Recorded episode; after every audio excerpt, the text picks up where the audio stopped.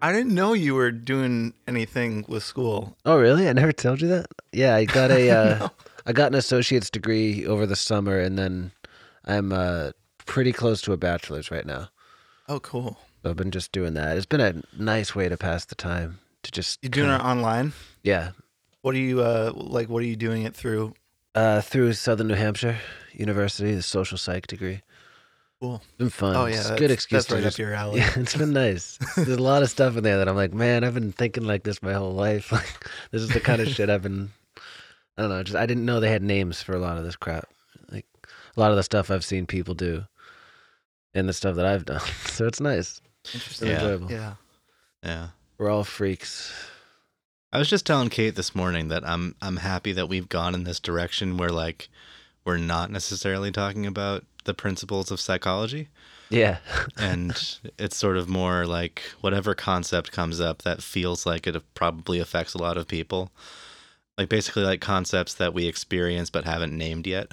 Let's name Yeah. them and then and then just like talk about them. So and I'm really glad that it has gone like f- pretty far outside the realm of psychology because I think like there's a- quickly too. it took us very like three quickly. episodes. Yeah. um. Yeah, Matt. What are some of the like names to things that would be like easy to explain? That would be like interesting for us to know. Like, is there some? Is, is one of those like terms like something you just saw like everywhere and that everybody knows about it, but like you didn't know the name for it, um, or is it more nuanced stuff? It would kind of just depend on the subject, but it's just stuff that's like um, different forms of like persuasion, for example, like the different channels of communication that you might use if you're trying to convince somebody of something. There's so many things. That was one that struck me recently that like there's so many things you see in commercials and a lot of political strategy and stuff where it's like, oh my God, there's a playbook for that. Like you hmm. hear that colloquially, like, oh, they're following this playbook or they're they're all they're all like the predecessors. You know, you hear things like that, but when you actually read the playbook, it's like, oh my god! Like, not only do I see this all the time, but I see why this works. It's worked on me, like recently, and it's just uh, it's really kind of mind-boggling when you start pulling on those threads. So, but there's just Yeah. so much of it. Like, there's so much to digest. So it's been really fun to just go down those rabbit holes all the time. Yeah.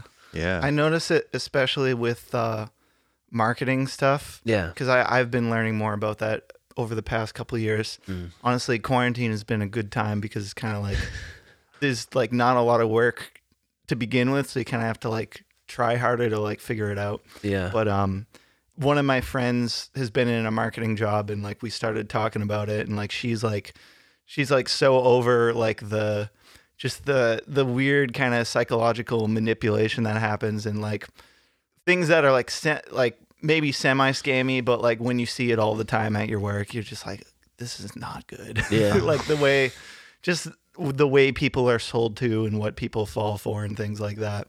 And it's yeah, it really does come to psychology, and I think that's also an interesting concept of like when you really think about it, a lot of our society is like driven by that especially like I think trends in like America, there's like this like there's this whole obsession with productivity yeah. and like it's just so easy to market to that and like convince people that they need like X, Y, and Z thing to be more productive or like to make more money, you know. yeah. yeah.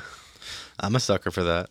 I mean, I don't even know if there's anything wrong with it inherently either. It's just the awareness. You know, if you're being hoodwinked, that's where it becomes sort of problematic. Mm-hmm. But I mean, well, there's there's two sides to it. I think too. Like one is marketing productivity, meaning like marketing a way that you'll get things done faster than you currently are, and really that's kind of that's up to you. Like the speed at which you work is up to you. And then there's marketing efficiency, and I think those are very two di- very different things. Because I I tend to be a sucker for efficiency, but I don't know that I don't know that I believe uh, that I would be more productive with a certain product. Maybe I would. Yeah, I think know. there's like a lot of um like you get it, it's like the whole like you can lead a horse to water but you can't make him drink it thing. Yeah, exactly. And I not even in a bad way. It's just like if you give a lot of type A information to a type B person, like they aren't going to process it the Yeah. same way. yeah, That like happens to me a lot. Like I've I've tried to like explore the hustle mentality stuff, and I, I just always have to tweak it. It's like never, I, I can never just take what people are saying at face value, or I just burn out. It's weird. It's kind of it ties in with um I, f- I cannot remember who the hell said this. It might have been Marx, but it was somebody in that ilk um criticized capitalism by saying that like we didn't build a flawed system, we built a perfect one. Like we built a perfect economic system where we now have had a surplus for so long, but we have never actually considered what we were going to do with a surplus of everything.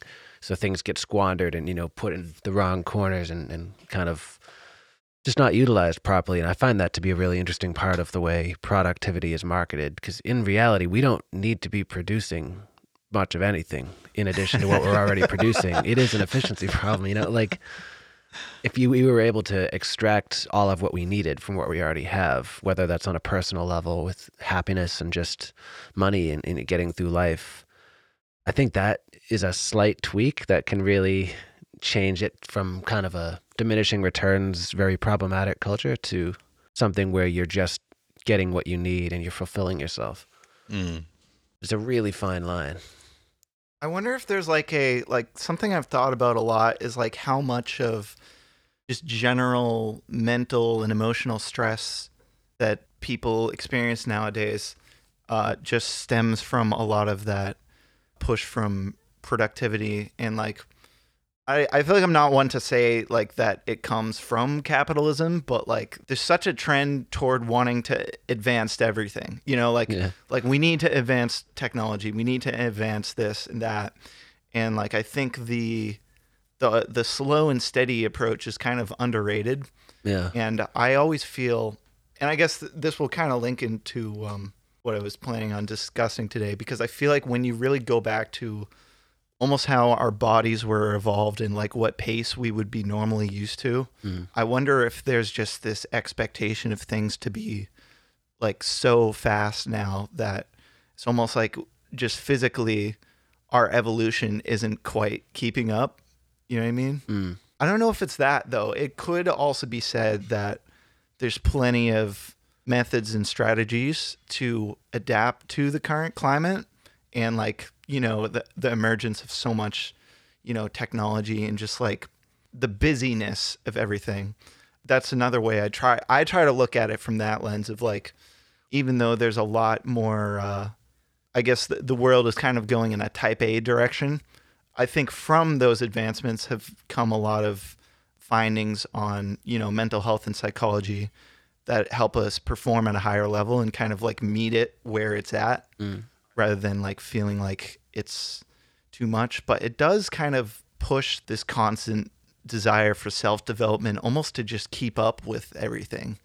See, I've kind of always subscribed to the idea that it's actually the other way around. Like we can't keep up with our evolution because we've like forever, like since the birth of humanity, it seems like we've had this drive to just like have you ever read any of that stuff where they say like early man was basically on par with Olympic athletes today? Like just given the amount that they would have to oh. walk to like forage and hunt for food they would hmm. walk some absurd amount of miles a day. You know, it was extremely physical. People died relatively young. Like, again, it kind of ties back to the surplus thing. Like now we we live until we're a hundred.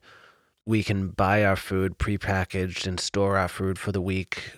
We can basically like for the most part. I mean, within reason, because obviously you know there's all sorts of inequities and things throughout society that make this untrue in, in different social ways, but our needs are met compared to those of our ancestors. So I've mm-hmm. I've always looked at it like we have this surplus of energy and intellect and just that ambition, you know, that desire that makes us like peel back that curtain a little bit further every generation and we have to every morning wake up and figure out what the hell to do with it. Right. And it's just a lot. I mean, it's gotten us from hunting with with spears to having satellites. And there's a little fragment of that in all of us. that's almost part of the problem too i think though because the concept of like the body and the mind being kind of interlinked i think what i've been finding is the more i'm doing healthy things for myself it usually has to it's usually more in the direction of what humans would be doing in the past so like exactly like you said walking more you know like exercising and it's like almost like the technology side has definitely ga- given us a lot of comforts and speed in how we do things. But then I think it also distances us from our body and the things that we need. And I think that leads to we we almost get weakened by the fact that things are given to us so easily and we're not connecting with what our evolution would be like. Our evolution would be like you're designed to walk this many miles to hunt and this is kind of like how you're used to functioning and now you're being used to function on you know just like there's a lot less you need to do to live but then that means you're not meeting your needs like physically uh, Yeah. sometimes and it's tough too because I don't think we're necessarily obligated to live like our, uh, you know, cave people ancestors because it's Right. it's just unrealistic to think that. Like I've always found that funny when I've heard people use the evolution argument to defend all sorts of things like toxic max- masculinity and stuff like that, and it's always like, well, this is in our in our wiring, we can't help it, and it's like they're always having these discussions on like podcasts or in cars, you know, in thoroughly postmodern things that you can't use the excuse of like we're basically still cavemen and talk into something digital you know like it doesn't make fucking sense. Yeah. but i think there is a middle ground where you can kind of have respect for the fact that like like in, in this case um we don't necessarily need to honor those roots by walking 60 miles a day and and killing elephants but we should kind of understand that like we have this drive so what's another way we can like address it? And that's I, I agree with what you're saying like we're not necessarily fully respecting that connection between the mind and the body because i think that's where if people looked at that that ache or that feeling that like i gotta do something i gotta keep going and going and going looked at it as like all right this is a healthy part of my humanity. How do i want to specifically turn this on?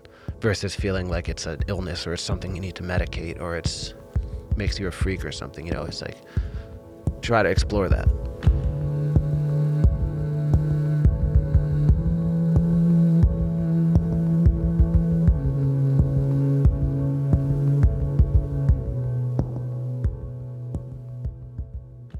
It's interesting when talking about like meeting the needs of the body, because that's another thing that I feel that I'm kind of bad at, in that I don't know what they are. uh, and it's one of the it's one of those things where like, is there an objective answer? You know, what are the needs of the body aside from proper nutrition, proper amounts of hydration, and proper amounts of sleep? And those three things are what I know to do to not make myself anxious. Mm. You know, like I'm mm-hmm. going to be more anxious and more hypochondriacal if I don't eat right and if I don't get enough sleep and if I don't make sure that I'm hydrated. But aside from that, I'm like, I know kind of what to, and oh, Owen, we were talking a couple weeks back about like the disconnect between mind and body and sort of dissociating from what the body manifests as concerns. So, you know, there are times when I'll be regularly going for hikes or nature walks, whatever. It will feel like this is good because it's exercise. I need to do it for my body, but it feels more enriching to my mind than to my body. So it just kind of calls into question like, objectively, there probably is a scientific guideline for what we need to do in order for our bodies to be in not even peak condition, but good condition, um, in order for our bodies to function the way that they're supposed to and also in order for our mind to not manifest concerns about our body's state of health. Right. It's one of those things. I think there's subjectivity and objectivity. One th- one resource that I was thinking about a lot that pertains to this discussion one way. Like I feel like with these discussions, like I never learn all of it from one source. Like no one has the answers to everything, and Right. it's it's gonna depend like what you personally click with. For instance, like with uh, fitness, um, I was recommended this book called The Happy Body by um, Jerzy and Aniela Gregorek. That body is really interesting because they actually kind of set it up that way. Whereas like like we've helped people train for Olympics and stuff like that, and we've come up with a system of like what is like a standard of strength, a standard of flexibility, a standard of you know speed and posture and all these different variables, and they basically kind of worked backwards and designed like an at-home kind of prehab workout program that I've done quite a bit, and I think it's one of the most helpful things I've done for fitness. Not even because it had that those measuring variables, but I think it's just because it was so holistic. Because I feel like a lot of people just like to lift heavy weights, or it's like cool or something. Yeah. But there's um some of my background has taught me that there's a lot more nuance to that. Like I um kind of started tapping into like kind of getting more sensitive to my body through when I was doing vocal training. I had grown up as like a multi instrumentalist, so I was learning these instruments that were kind of using more of my extremities, I guess. But Yeah. then singing is like very internal and it's also very psychological. Like if you're not thinking in the right way and you're you're not your body isn't kind of operating, there's just like so much things you have to be sensitive to within yourself rather than like outside of you. So I used to really struggle with that and I wanted to learn to sing and I just kind of went down this rabbit hole of like I found a couple teachers that finally kind of like really addressed what I needed to learn to like get my technique right and stuff like that. Yeah. But then it branched off into this whole other thing of like I started because they kind of also mentored me in like a holistic sort of way because that was all like helping the singing singing aspect like because it wasn't just about like explaining the technique to me it's about like we're also going to teach you how to take care of your voice and like things like that and um that was a skill for me that forced me to finally become more sensitive to my body and learn what my body needed and learn to pick up on the subtle signals of that. And also, I think a lot of what I learned from that is to not just take common advice at face value because, like, if you Googled about like diet and exercise and like just started that simple, you're just going to get like a lot of generic, like, these are good workouts or like do mm. this to lose weight. And it's just like not it's not teaching you how to learn to listen to your body and learn what you need as an individual Yeah. because that's something i mm. learned from vocal training too is that you can't teach every singer the same way you're literally kind of like reverse engineering like what is this person's vo- vocal habits to begin with and i have to take them from whatever random point a they were at and bring them into balanced singing and reliable performance and stuff like that. So I guess it was like an athletic thing for me, but athletic in a way where it's like a music things as well. So it's like I couldn't just brute force it, or you just like it, if you just sing brute force without having the nuance to it, it's just like you're just gonna sound like you're yelling. You know what I mean? So uh, it was, it reminds me a lot of like how how yoga is like very nuanced and teaches people a lot of it fills those cracks that like maybe conventional lifting weights wouldn't address as easily. So I like that too because we live in that nuance. I mean, singing and yoga are great examples because they make you slow it down or they make you kind of zoom in.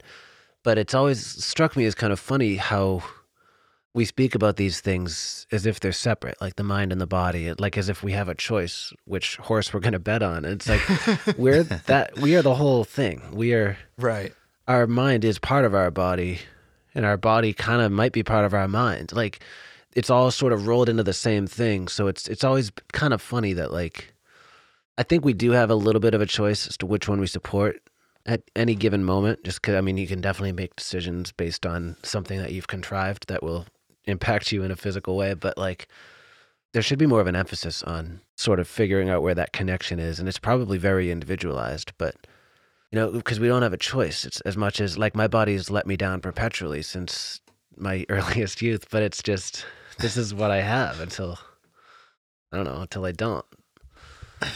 So my mind has to be able to support it because it sure as shit can't support my mind. I've found more luck going the other way. I usually use my body to ground my mental habits, if that makes sense. Mhm. Mm. So, like, if I try to address it directly with the mind, which I still do, but there's been situations where I just get in my head and I'm trying to solve thought problems by thinking more and things like that. Because I think also this is one thing I sort of overlooked for a while and then started uh, learning about through these like vocal coaches and mentors to me was they would mention the nervous system and that gets interesting because that's kind of like a connector of the body and the mind. Like the way you think and the way you physically move both influence the nervous system, you know? Mm. So it's like there's like a connection there. And so either like a problem in either area can, you know, do stuff to the nervous system and then the problem goes right to the other one. So like if there's an, an imbalance in the body, it will probably make you feel, you know, stressed, which makes you feel emotionally not great. And then leads to thoughts that might not be serving you. Mm. And then the in the same light, say you're hanging around the wrong people and you're just getting a lot of thought patterns that aren't unhealthy that may lead you to for instance like starting to eat foods that aren't as healthy for you and then that's getting into your body and kind of you know so it's going from mental to physical. I think i think it can go either way and so that's why it's so i'm very much a fan of looking at things holistically because you never know i'm like a big advocate of looking for the root cause but i think you don't always know where that is because it's almost like you can't teach yourself what you don't know so I try to advocate for people to just try a lot of different stuff and just Yeah. find what clicks for you, but like keep open minded to like multiple different arenas of where the solution might lie. Yeah, I will say this that becomes a bit more of a necessity um, the older you get. Yeah. Yes. For me, it was around the time that I turned 30. And I was noticing that like sleep and nutrition were becoming ever more essential to just like my functionality as a working human. And I guess not everybody is like this. Like I know people my age who don't sleep and older who don't sleep and who don't eat right and seem to function fine. So something might be wrong with me. I don't know. but there is a threshold at which I cease to function like well and I lose all cognitive ability and I can't remember shit. And once I get like a decent night's sleep and make sure that I'm eating right, it's pretty much fine. Like I, I go right mm-hmm. back to normal. Mm. Yeah. So there are a lot of variables, is what I'm saying. Yeah. And the older you get, the more variables are introduced. And so you kind of always have to be searching for balance and kind of what sort of unhealthy habits from your younger years do you then need to throw away? Um, for instance, you can't live on fast food five nights a week, or you can't. Uh, you have to learn how not to get injured. that was kind of a big thing for me. Um, I started getting some like permanent injuries, and I'm like, why aren't I healing? And the doctor's like, because you're not 18 anymore. And I'm like, oh man, okay, all right, I got to learn how to use my body correctly, um, so that I don't throw my back out or so that I don't like pop my knee out of place. So there's just it's a continuous. Um, I'm not saying getting old is all that bad. I've actually I'm actually enjoying it, but uh, there is a continuous learning curve and a continuous trend of adaptation that you have to keep in mind just to keep yourself still able to do the things that you want to do Yeah. and able to live and function and and think the way that you want to. So and a lot of that unfortunately too is is making the the time and space for it. And that's kind of what I'm still bad at is, you know, I I know certain habits that I that are necessary for upkeep take time out of the day, you know. I should go for a daily walk or I should make sure that I meditate or do yoga or whatever, but I never do those things because it takes time. Um, and I'm already like pretty strapped for time. So I don't know, but that those so like those elements of of self-care, you know, just uh they're always changing and they're always it always necessitates a holistic view of what self-care is because you always have to be searching for what's the next thing and then if you can get ahead of the next thing that's even better so like it almost becomes a hobby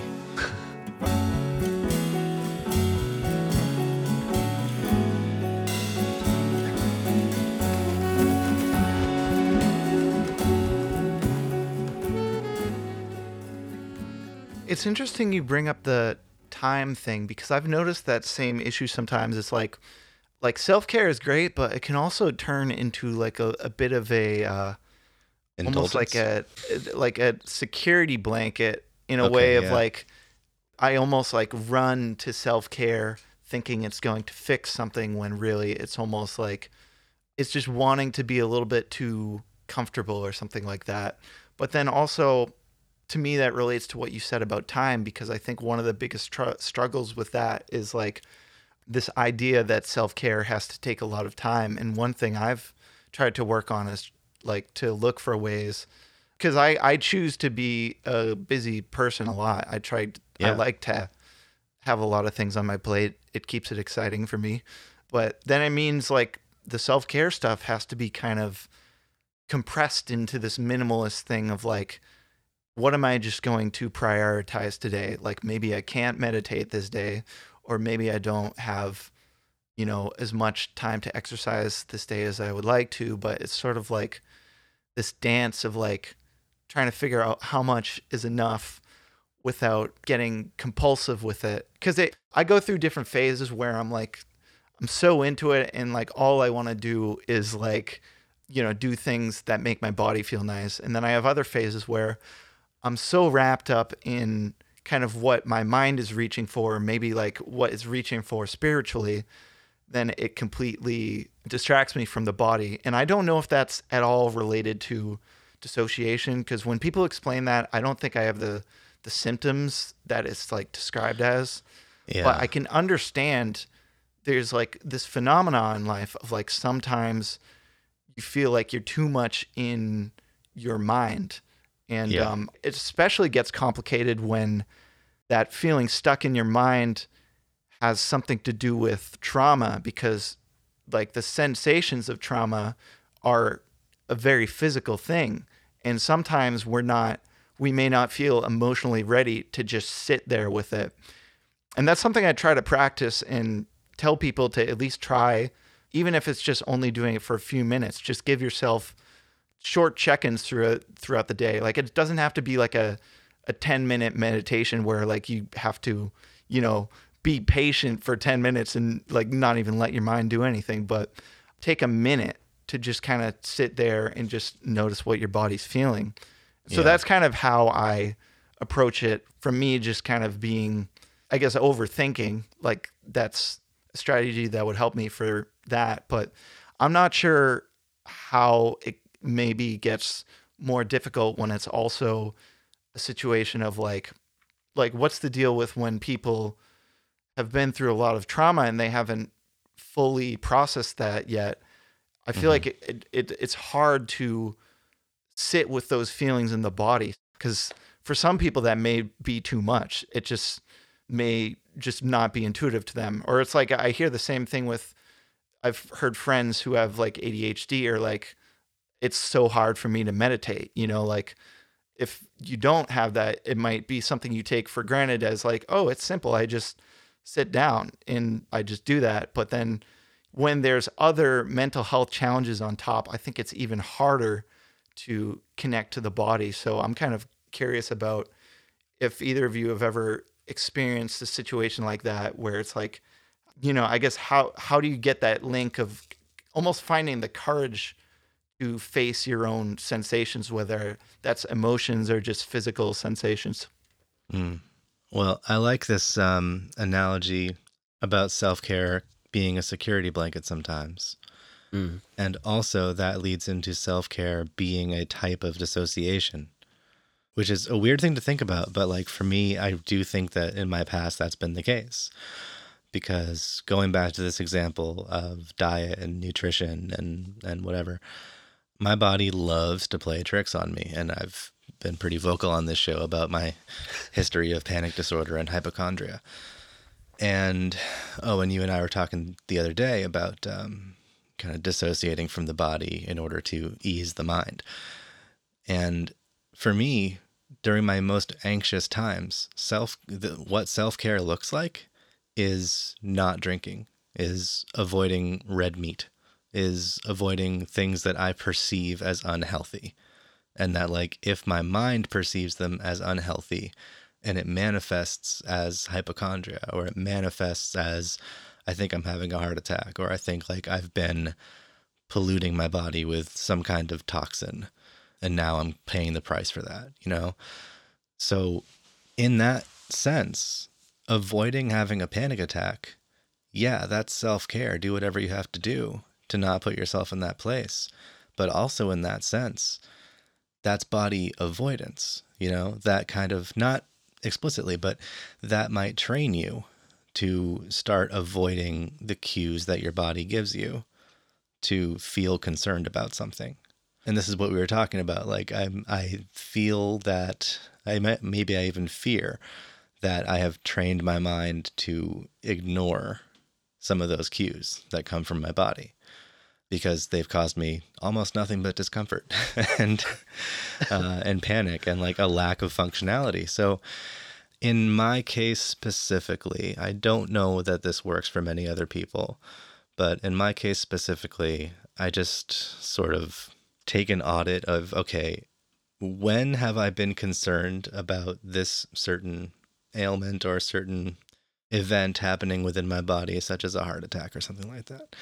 Like, how many times have I worried that that's the case and it hasn't been the case? And it's 100% of the time. And so, like, mm. if you take an audit of how many times have I just had hypochondria and nothing's actually been wrong with me at all, and the percentage is that high, then you have to acknowledge that your body's been crying wolf for a long time. And I think that's really how you get back into that uh, space where you can trust the decisions that you make to not affect your body negatively. But that doesn't necessarily get you back to the place where your mind and your body can be in sync. Because I think this is what I'm worried about uh, recently is that maybe I've trained my mind and body to not be in sync because I'm afraid that they don't communicate well and they only inspire panic in me when they do communicate. Yeah. But you also you're aware of it too, which has to count for something, you know, like just by virtue of the fact that you're able to have this discussion as intelligently as you are, you know where they intersect. So maybe it's an issue of looking for this kind of perfect synergy when in reality they just communicate better through an intermediary. That's a good point. Unfortunately, you in this case, like yeah, that's a good point. But like, then the question is: Is it okay only to process things intellectually, which is what I do? You know, very rarely does my body give me like real physical cues, uh, uh, telling me that I'm in perceived danger or in perceived, you know. Yeah, that's interesting because I've heard of like one person I know has like made a quick video about PTSD and basically described it as like bad instincts. Mm. And that was interesting to me because in my sort of journey of like connecting my body and my mind has a lot to do with intuition and listening to that. But then that kind of got me thinking of like, you know, what if your intuition keeps being wrong, you know? And mm-hmm. so um, there's almost a big lack of information on even how to interpret the signals in your body properly. And I think that can lead to some people feeling like I can't trust my body because my body is literally giving me signals that aren't true, you know? Yeah. So I agree with you that I think there's absolutely a time and the place to to only process it intellectually to kind of have a one up and kind of almost like the I feel like the mind can have that sort of uh, I don't know, like frontal lobe consciousness to just be like, hey, this is what's going on. Like I know yeah. it feels stressful, but like luckily there's this one little part of your brain that's using some reason to like work through it. Mm-hmm. But then that that also makes me wonder like in in terms of like the development of more approaches to therapy, I would think a good goal would be for people to sort of uh, examine like how would that connection be trained to kind of like link back together more into like a situation where you can trust your intuition but then like mm-hmm. like who knows how long it can take to process and like therapy is such a gradual process so it's not like uh it's it's silly to think that you can have a perfect mind body relationship overnight but like some of what i've learned has had to do with listening to the emotions as sensations in the body and sort of like processing it that way. But then, like, when those sensations are not telling the truth, you know, like that is a that is an interesting challenge that I think I think is probably be being researched a lot now, but maybe just not as popularized yet. Well, yeah. I, I mean, we talked in our self therapy episode about CBT and how the core tenet of it is that it's about challenging irrational behaviors and irrational thought patterns and stuff like that. And I don't know that this would count under the umbrella of CBT, but challenging instincts, if they're bad instincts, or if they're different from the instincts that you should have, it's probably similar therapy to that, or there probably is a school of therapy that's that's similar to cognitive behavioral therapy in that way. But you know, and I'll say this too, like as far as bad instincts go, that's where you can look at your experience and take an audit of what your experience has been, because when you're, I'll give my own example, like when you're 15 and you're having panic attacks all the time, you are someone who has panic attacks all the time five years later, if that's still happening, you are someone who has had panic attacks regularly for five years who has never actually suffered anything physical as a result of them. Mm. So if you can look at it that way and remove yourself from the experience of what is currently happening and look at the experience of what has happened, then you're looking at a hundred instances where your instincts have been wrong. And as far as self self therapy goes, like that's where you would need to take a look at your thought patterns and say, well, I've been wrong every single time. I've thought I'm having a heart attack, or I'm, I've thought that I have cancer, or I've thought that, you know, I'm going to die some way. So that's a way to kind of bring a little bit more comfort into that. I don't know that I would prescribe that advice to someone with actual PTSD. Mm-hmm. Yeah they probably need a little bit more guidance than that. I'm not sure. I'm not well schooled in that, but I imagine it would be somewhat the same, but also there's something. Um, do you know about polyvagal theory at all, Owen? No, I think you mentioned it once, but I, I don't remember. Okay. So trauma responses are processed through something called the vagus nerve. And it's basically what connects mental stimuli to physical reaction. And so, if your physical reaction to a certain stimuli was one way um, at the inception of trauma, then new sensory stimuli will be processed by the same physical reaction, like a fight or flight reaction or something like that, um, if they are similar enough to the inception. So I think that in terms of PTSD, that's something, and that's a very mind body connection thing too. Like there's almost a it's almost linked in a in a similar way, but in a more detrimental way. You know, where you'd have to pro- you'd have to train your mind to process those sensory stimuli differently, so that your body does not react physically in a um, in a panicked way, in a fight or flight way, something like that. So I think that I don't really know for sure, but I think that when patients are being treated for PTSD, it's probably a lot more about sensory stimuli externally. Mm, right. And responding to them internally differently. And kind of what I'm talking about is all internal, you know? Yeah. Can we throw out a disclaimer real quick? Yeah. Because, like, I, I do not want to, we're not trying to speak directly to anybody suffering from PTSD. You should consult a therapist if you're if yeah. you're concerned at all and you want treatment. Like we're um it I, I worry that it's been sounding like we're kind of trying to throw out some some advice and uh, and we're just discussing concepts. So sometimes it's a little more black market.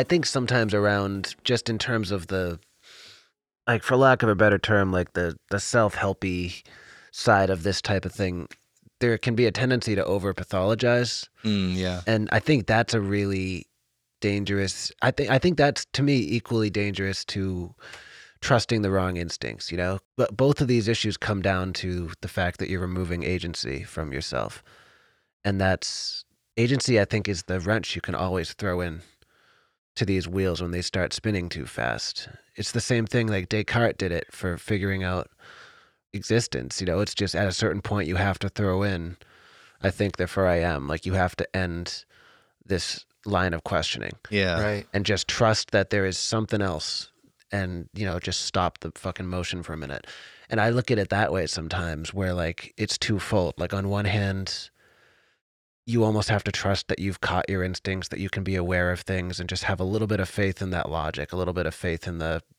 correlation is not causation side of your brain you know like like you mentioned joel the idea that if you've been having panic attacks consistently for five straight years and none of them have ever been traced back to the physical ailment you're afraid of, then just put it down on paper and know like there's a part of this that makes sense. I don't trust it right now, but that's a separate issue Yeah.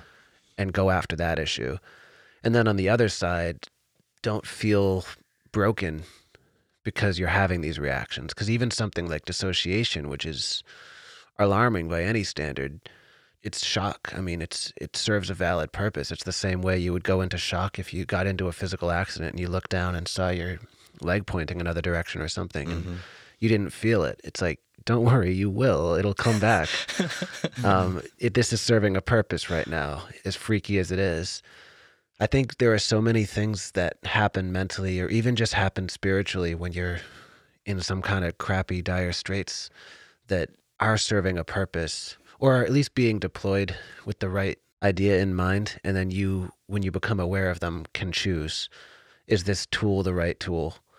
Or do I want to try to like put this one back on the shelf and take out another thing? And that agency is always, at least for me, the agency is always key. And it gives you that it lets you plug in whatever part of your mind is your best ally and is your best knee jerk. Like if you want to intellectualize things, because that's where you are comfortable Yeah. dealing with these things, then yeah, do it. Get it back onto your home turf and fight it there.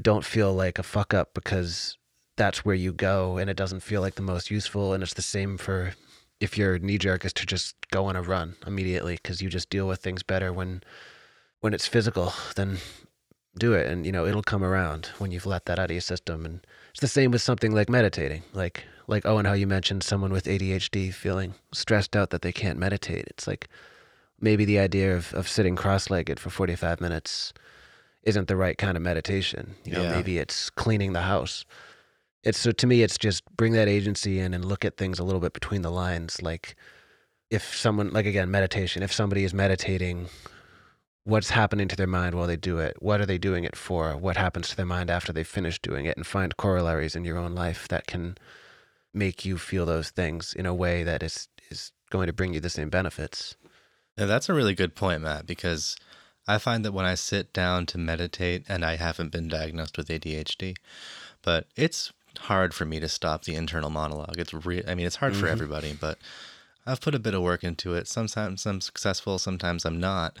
But you know when I come up with the best songs? When I'm not idle. you Yeah. know, when I'm cleaning or when I'm like remember when I when I worked at a at a grocery store and I was rotating milk, you know, for a couple mm. hours at a time. I would come up with sick melodies and Yeah. and, and okay lyrics for a 20 year old and like i was pretty happy with that and Yeah. if i'm out hiking and i'm just moving my body and doing something i guess repetitive you know just taking steps mm-hmm. and really in the moment with a task or just in the moment feeling the effects of nature and they're not ill effects and and i just kind of feel at peace you know that's when good lines come to me that's when I start subconsciously manifesting art in my mind. Yeah. It like fills the negative space. And I think that has always been a more successful form of meditation for me. Is just when I'm doing a task, when I'm not idle, and when I'm not trying to force my mind to do something that it doesn't want to do naturally, but I'm just sort of putting it at peace. Yeah, because you can always ask yourself, and I think actually it is surprising to do this sometimes, like to literally do this. But when you're in those situations where you feel like that's wrong, like you feel like whatever task your heart is pulling you toward is wrong, just ask yourself why. Like, say, like, why is this specific thing wrong? And make yourself prove it.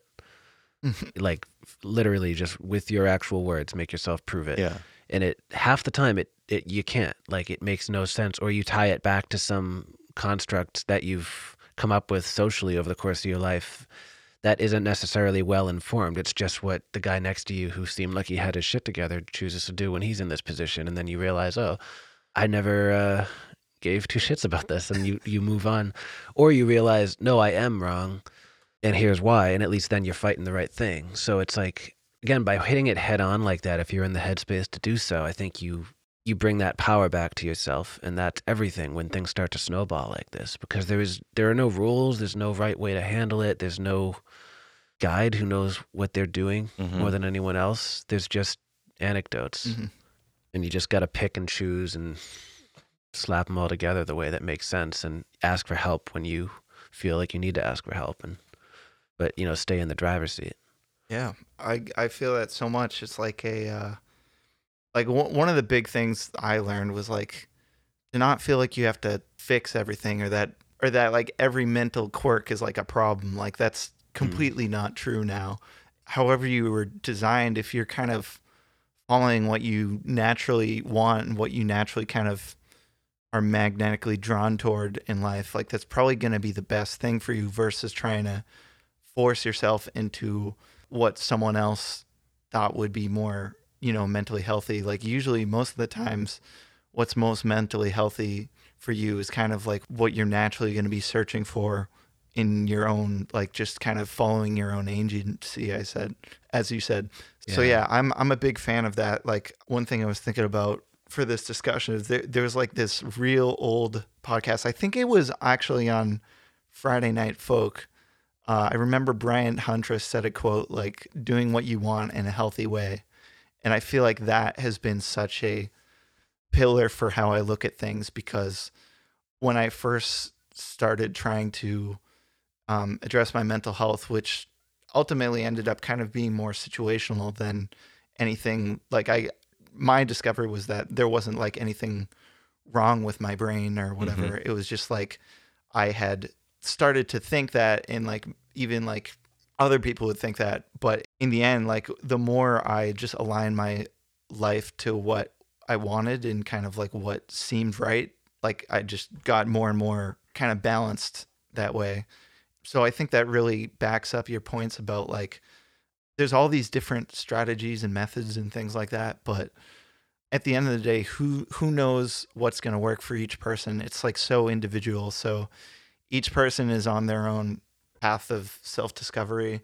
And um, I think the more we can all kind of feel comfortable with that and not feeling like our path is the wrong path, like just like letting whatever whatever direction we we need to find ourselves in to kind of baby step ourselves to the not even like necessarily self improve, but just you know keep going. You know, uh, whatever keeps you going, and it's just like I feel like I'm I'm just kind of sounding very cliche and trite now, but like I guess that the overall point here is like not every method works for every person, so go explore and try Yeah. stuff and just see what works, you know, kind of guess and check basically. yeah it's the, it's the only thing we've ever been able to trust it seems like as a species it's like we just can't stop poking stuff with that stick you know we just always need to be like pushing it a tiny bit further and i mean yeah it seems natural that we would be doing that with ourselves and that things would be entirely subjective and because it's again we've covered this on so many different episodes but just the fact that like we are studying this with the instrument that we're trying to to polish you know Yeah. like Have you ever heard the like- quote, uh, what you're looking for is what you're looking with? yeah, yeah. but that's like that's part of this to me that that makes it all the more intriguing but also you, you really need to take it with a grain of salt because if you were getting any other information this way like if you were trying to submit this query to a scholarly source if it weren't you know yourself it would get rejected like there's bias all over the place nothing's vetted we're informing ourselves of shit and then validating those opinions and then looking for information based on those validations. It's it's just an idiotic way to form a worldview. So it's kind of like, but at the same time, it can be fun and it can be useful and it can connect you to other people and make you look inward. So at the end of the day, the only thing we can say for certain is that we're curious and in lieu of anything else, trust that Yeah. and it'll at least be fun. And that's our show. As always, Black Market Therapy is a Dead and Mellow production, and to stay in touch with us, you can follow Black Market Therapy and Dead and Mellow Records on social media. And if you have any questions or comments, you can send an email to blackmarkettherapypodcast at gmail.com. This episode was scored using two of Owen Korzec's unreleased songs, which are called Change and Waiting in Line for Myself.